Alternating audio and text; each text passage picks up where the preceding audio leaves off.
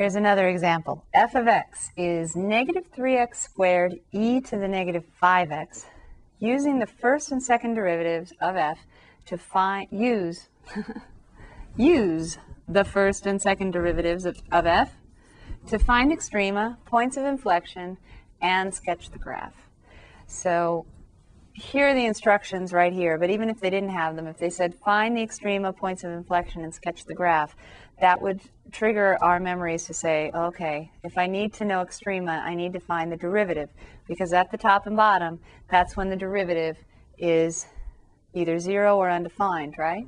So I need to find the first derivative, and then I'm going to find the second derivative. I'm going to start here with my first derivative. You actually go ahead and pause and find this, and then come back. I'll be here. Coming back, f of x, the derivative is f prime of x. We've got a product. So I've got to differentiate the first thing, negative 6x times the second left alone, e to the negative 5x, plus first left alone, times the derivative of the second, which is e to the negative 5x, but I'm going to leave some space this time because in front I'm going to use the chain rule. e to the u times du dx, so negative 5 e to the negative 5x. So I've got my first term plus my second term. I differentiate the first, leave the second alone, and then switch it with a plus in between. Now at this point, we've done some other examples where we had to simplify, and we're going to need to find possible extrema, which means critical numbers, which means set the derivative equal to zero or undefined. This is not in a good form to set equal to zero yet. So do you remember what we did? If you've got two terms with common factors, you want to factor them out. You have an x in each, you have an e to the negative 5x in each, and you have actually a negative 3 in each of them as well. So I'm going to factor out negative 3, x, e to the negative 5x. That's what I'm factoring for my f prime of x, because I'm going to look for critical numbers in just a minute. Then I have what's left. Negative 6 divided by negative 3 is positive 2. X divided by x is 1. e to the negative 5x divided by e to the negative 5x is also 1. So I'm finished in the first term with just 2. Negative 3 divided by negative 3 is 1. x squared divided by x is 1x. Oops, I still have a negative 5 here. So I'm going to write minus 5 times x e to the negative 5x gets factored out. So that's my derivative, f prime of x, negative 3x e to the negative 5x times 2 minus 5x. Can we find critical numbers now? Piece of cake, right? Critical numbers. Places x values that make the derivative 0 or undefined. Dividing by e to the 5x will never make anything undefined, right? Because e to the 5x will never be 0. So the only possibility for this derivative is that it'll be equal to 0. So I'm going to set this thing equal to 0, and I just look at the factors, and I can see the derivative is 0 when x is 0, or when 2 minus 5x is 0, 2 minus 5x is 0 when 5x equals 2, or when x equals 2 fifths. So I take my factored form. It's much easier to get my critical numbers. x is 0 or x is 2 fifths. e to the negative 5x will never make 0, nor will negative 3 when we're multiplying. So we're finished with these two critical numbers right here. Possible what's? Possible relative extrema. So we're going to test those later on.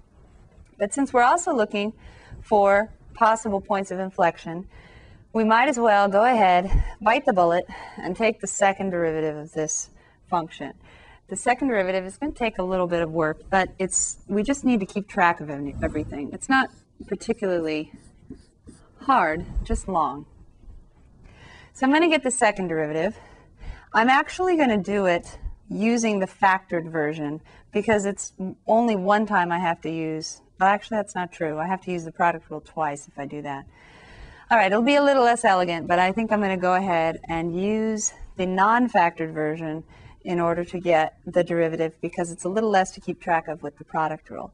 So I'm going to start with this f prime of x. I'm going to differentiate again, and I'm going to go ahead and differentiate this first thing. It's kind of like having a times b and then c times d, and you have to differentiate using the product rule twice. Let's start one at a time with a. The derivative of negative 6x is just negative 6, so that was my a prime. Times b left alone, e to the negative 5x. Plus, not finished with that first term yet. It's really tempted to move on, tempting to move on, but I have to rewrite a this time. Negative 6x left alone times the derivative of b, and that's e to the negative 5x, but then I've got the derivative of negative 5x from the chain rule. So it's negative 5 e to the negative 5x. That's b prime. All right, I said it was long, didn't I? That's just the derivative of the first part of the, of the first derivative. So I've done the product rule once. I've got to do it again for that second term, c times d. I've got c times d. I have to differentiate negative 3x squared. That'll be my c prime. So just thinking about c prime, I have negative 6x in parentheses times d left alone this time, that's negative 5 e to the negative 5x. Am I finished? I have one more thing to do. I've got to leave C alone this time and differentiate D. So plus, from the product rule, I rewrite negative 3x squared. Then I have times the derivative of D, D prime, and that would be negative 5 e to the negative 5x but I have to use the chain rule again. So I have another negative 5 coming down from the derivative of that exponent.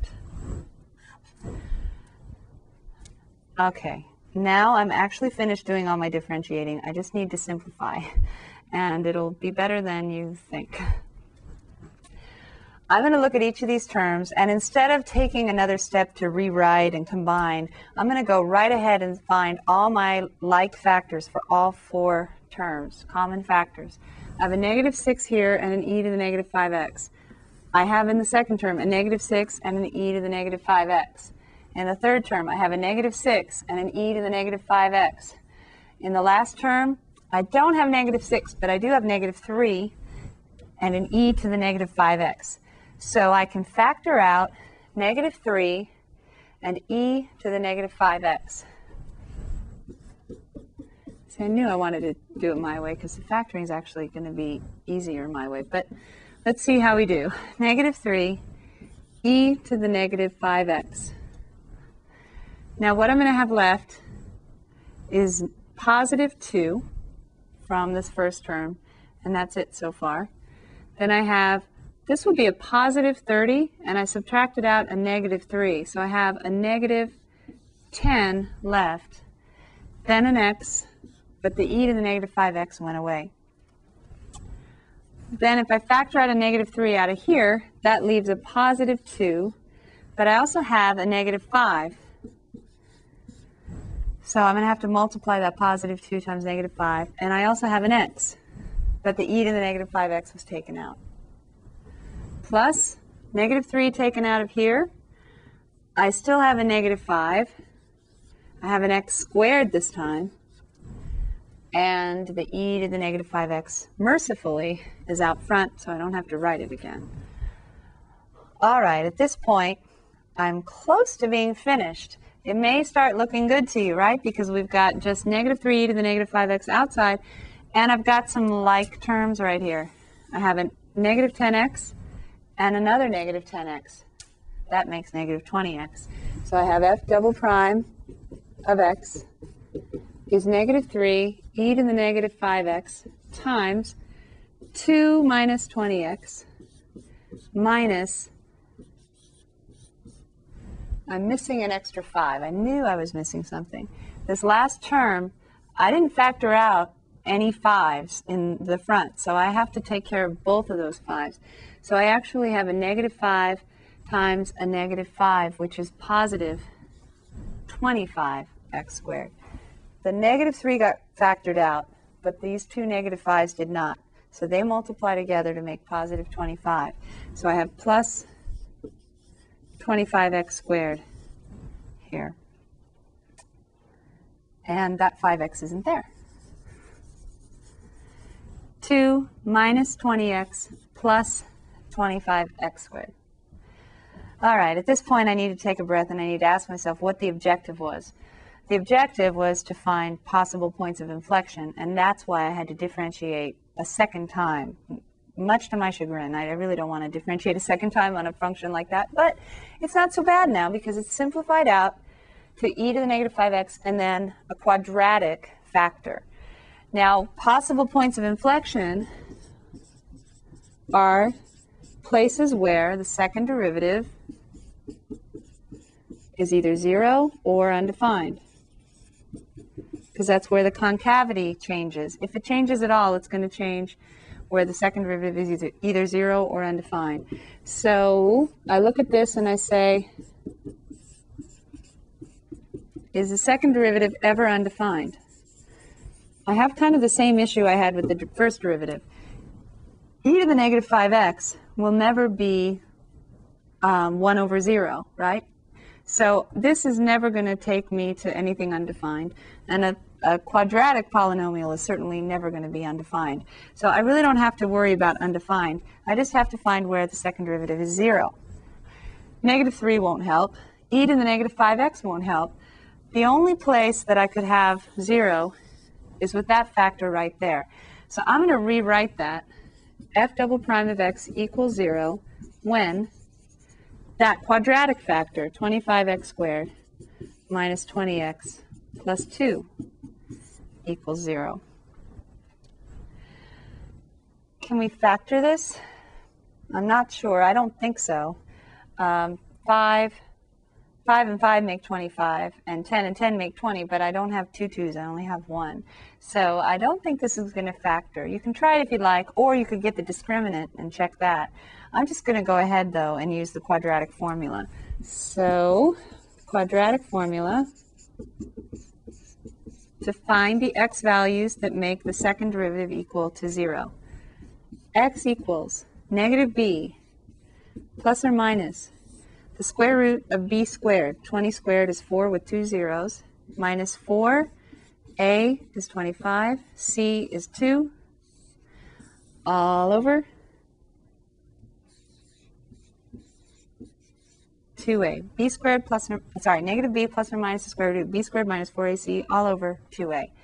When I simplify this, I have 20 plus or minus the square root of, here's a trick, 4 times 25, 4 quarters is 100, right? cents? So we got 100 times 2 is 200. 400 minus 200 is 200.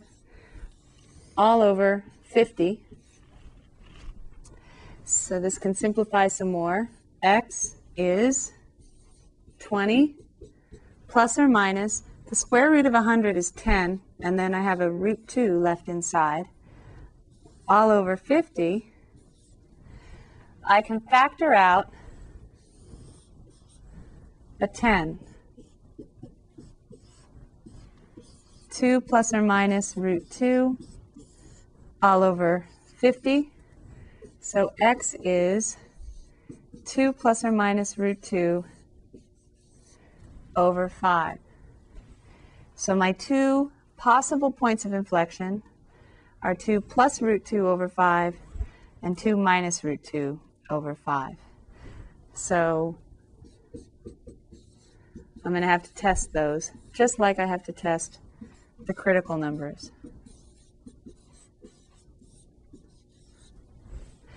But I'm out of space, and to test these critical number, the critical numbers and these possible points of inflection, I'm going to need a big table, and then that big table will help me sketch the graph. While I'm erasing, I'm going to suggest that you take your calculator and you enter the original function on the graphing menu, try a zoom standard and see what you get. and then maybe it'll help you to appreciate a little bit why we have to go to all this work to find our possible extrema and possible points of inflection by hand. So go ahead, sketch the graph, use the zoom standard and see what you find out. And when you come back, I'll have this board erased and we can test these critical numbers and these possible points of inflection. Find the concavity, find the increasing, decreasing, and have an idea what the graph looks like. All right, we're on part two of this example. I hope it doesn't turn out to be part duh for me, but anyway, we'll try to, I'll try to keep track of everything. F of x is negative 3x squared e to the negative 5x. I rewrote this as negative 3x squared over e to the 5x to help me in a couple minutes. The critical numbers we found to be 0 and 2 fifths. Possible points of inflection, 2 plus root 2 over 5 and 2 minus root 2 over 5. My two derivatives are here. I'm going to use them as I need them. And I hope that you uh, sketched the graph of this using your calculator and Zoom Standard and saw something like that. Uh, not so helpful. So um, another reason why it's sometimes useful to have a little calculus at our disposal. So now what we need to do is figure out, do we have a relative max or min, possible points of inflection, is the graph going up or down?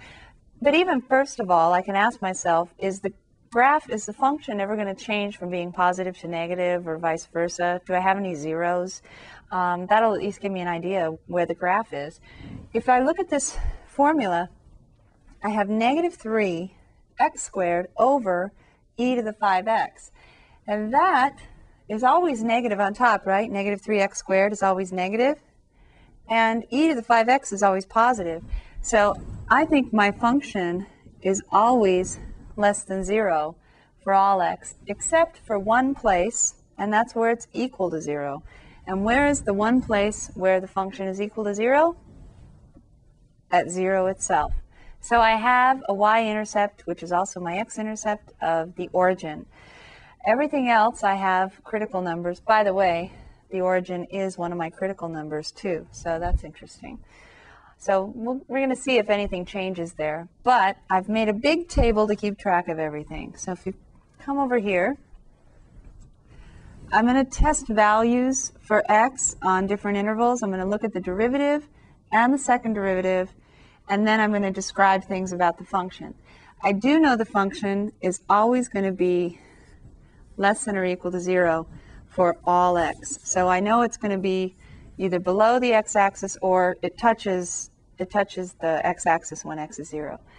Now I need to use my critical numbers and my possible points of inflection to break this up into intervals to test. So I go from negative infinity to my first either critical number or possible point of inflection. Now I guess I should cheat and tell you, this one you kind of need a calculator to have an idea. You don't have to, but it's helpful. 2 plus root 2 over 5 is approximately equal to 0.7 and 2 minus root 2 over 5 is, unfortunately, approximately equal to a small number, 0.1. My critical numbers are 0 and 0.4. So all of these possible points of inflection and critical numbers are all really close together, and that's going to make testing them kind of testing the intervals kind of difficult, but I'll deal. So I'm going from negative infinity up to my first smallest number, and that to me looks like 0 itself. So my first interval that I test is from 0 to infinity. So that's the first thing on the top here of my table. If at all of my critical numbers, I'm going to put a space to write whether I have a max or min at x equals 0. The next interval, 0 to, the next number up is 0.1. That's my 2 minus root 2 over 5 approximately 0.1.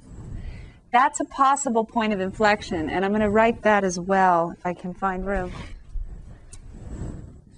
Because I don't have to test everything all the time. You'll see why in a minute. Inflection point, possible inflection point.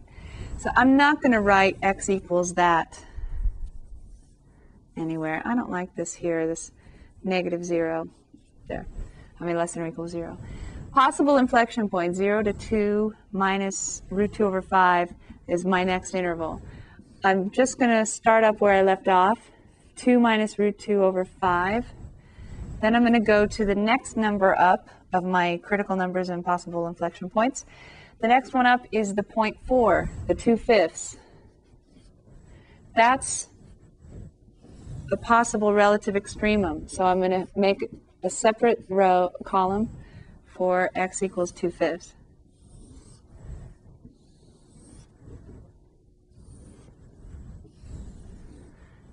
Then from 2 fifths, I go to my next value, which is approximately 0.7, my other possible point of inflection, 2 plus, 2 plus root 2 over 5. This is a possible inflection point, not a possible relative extremum. And then I'm going to pick up where I left off, and this is my last interval to test. From that possible inflection point on to infinity.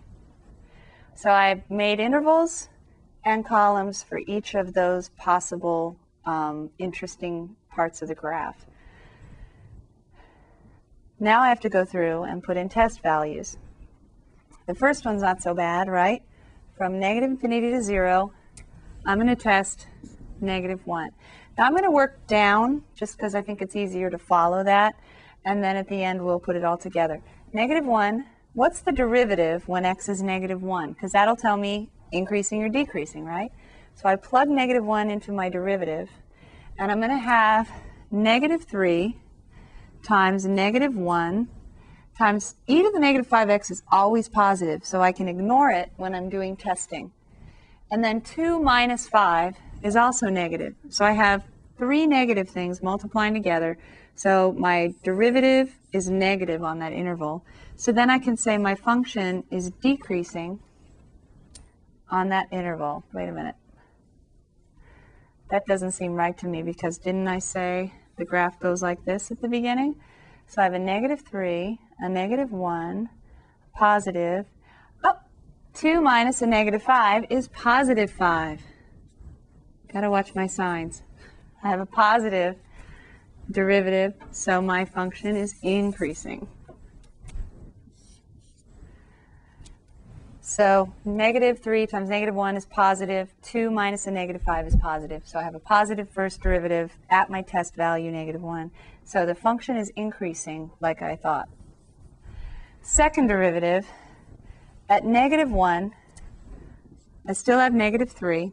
e to the negative 5x will not affect the sign Negative 1 squared is positive 25, minus 20 times negative 1 is plus 40, plus 2, those are all positives inside the, the uh, parentheses.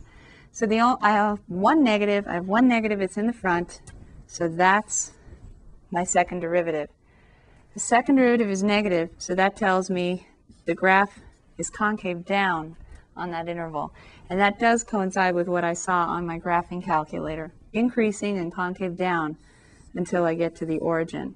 Unfortunately, any kind of zoom standard, that's all you see. So let's figure out the rest of it using calculus. x equals 0, possible extremum. I could use the second derivative test, plug in 0 for x right here, and I have a negative value, don't I? I have 0 plus 0 plus 2 is positive. Positive times negative 3 is negative times positive is negative.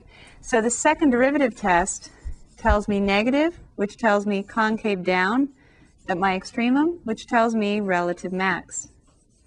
That's the easiest way to check, I think. But since I have to check increasing, decreasing anyway, well, technically I don't have to, because if I know it's concave down at a critical point, it should be decreasing on the other side, right? Up, then down. Let's double check with our derivative. This one's not so fun. My interval to test is from 0 to 0.1. So maybe my test value will be 0.01 or 0.05, but a really, really small number in that interval. The derivative, I think, should be negative because I think that graph should go down to, to make up for that concavity at my extremum. Plus, I think I have an extremum. So I need to check, though. 0.01 into the first derivative. Negative times positive is negative. And then I have 0.01 times 5. 5 times 0.01 is 0.05. So I'm going to have 2 minus 0.05 there. So that's going to give me a positive times a negative is negative like I thought I should have. So you can verify when you plug in 0.01 for x into the derivative, you get a, neg a negative number. So the function is decreasing like I thought. Do I have to test the second derivative here on this interval? The only possible place where the second derivative will change signs is at the places where I found my possible points of inflection. The reason I wrote po possible point of inflection up here is because until I get there, my concavity won't change. Since I already found concave down on that other part of the interval, I know that I haven't changed yet. I'm still concave down till I get to that possible point of inflection. Then it might change. Not necessarily, but it could. So all I had to really test was the, the derivative, and I kind of knew it should be negative from the concavity. All right, now we're at our first possible point of inflection. I need a test value between 0.01 and 0.4. 2 fifths is 0.4. So how about 0.2? I have to plug 0.2 into the derivative. Actually, do I have to? It's not a critical number, right? This uh, possible point of inflection. So is the sign of the of the uh, derivative going to change? It won't change if we're not at a critical number, so I don't have to check it. It's going to still be negative. I can assume that. You can check if you like. Plug in 0.2 into the derivative. You should get negative. Next, the second derivative I absolutely have to check because it's a possible point of inflection here. So it might change sign to show me inflection point. Plug 2 into the second derivative. I'm laughing because 2 in for x is not exactly easy to do. 25 times 2 tenths squared minus 20 times 2 tenths to the first plus 2. I really don't have any choices here with these fractions because I've got really small intervals. Negative 3, the e to the negative 5x is always positive, so I can ignore it. When you figure this out, you get 4 times 25 is 100 over 100, right? So that's 1. Okay, not so bad. Minus, this turns out to be 4 because the 10 goes into the 20 twice, and 2 times 2 is 4 plus 2. So I have 1 minus 4 plus 2. All that is negative 1. So I have negative 3 times negative 1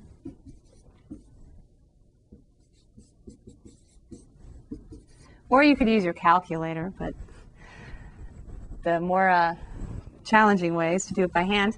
I get negative 3 times negative 1 positive for my second derivative. Notice the concavity changed from concave down to concave up. So what have I got here? Point of inflection.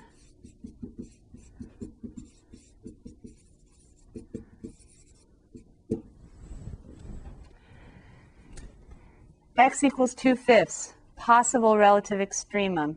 I could use a second derivative test to see if my second derivative is, looks like it's positive there, right? I think I have a relative min.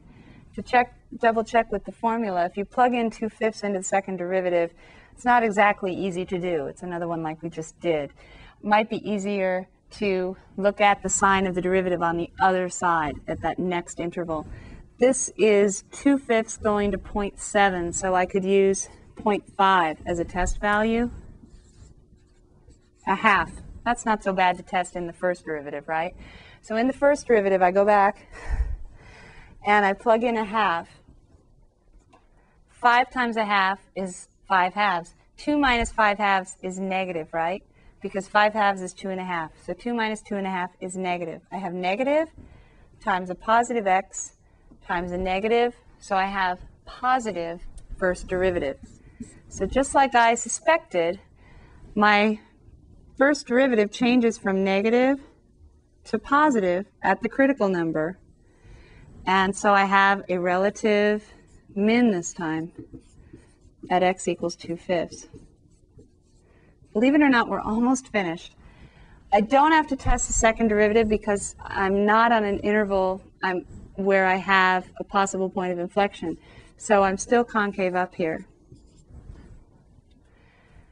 Now at this po last possible point of inflection, I have to get a test value. Oh, but I'm so grateful I'm out of those tiny little intervals. I just can use maybe a test value of 1 that's greater than 0.7. If you're nervous about it, then pick 2, something bigger. Plug that in. Do I have to check the first derivative? This is not a critical number, so the first derivative isn't going to change, so it's still positive. But I do have to check the second derivative.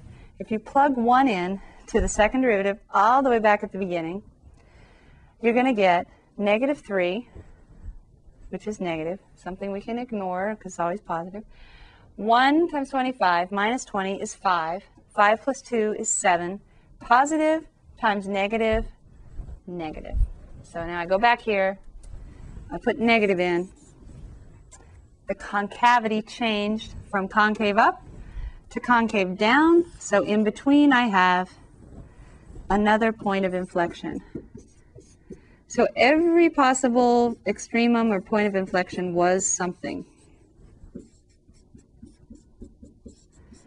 Now it's a matter of sketching the graph.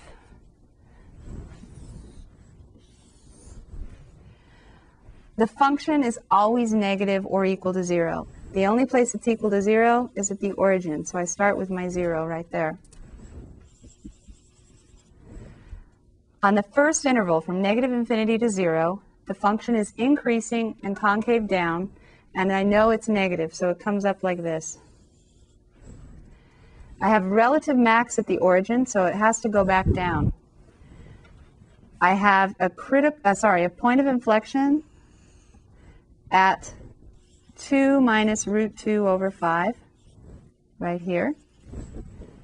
I have relative min at 2 fifths, so the graph goes back up. I have a point of inflection because I'm going to hit that horizontal asymptote, so I need to change from concave up to concave down.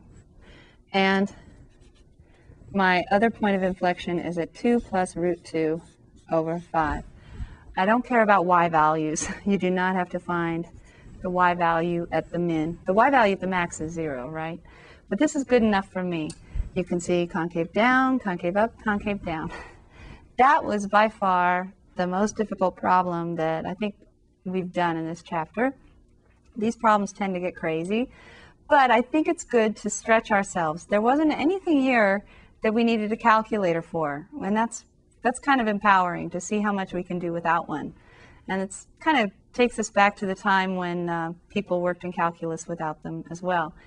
Concave down, concave up, concave down, the, the max and min, you can find all of this and sketch the graph just from one little formula. And then you can double check with your calculator. In order to see this really happening nicely, you're going to need to have your window very tight in. The x values, maybe negative 4 to 4 at most. The y values, maybe negative 2 to 0.1. Notice the graph never goes above the x-axis, so don't waste any space above the x-axis in your window, and you're going to see the nuances of the graph when you do.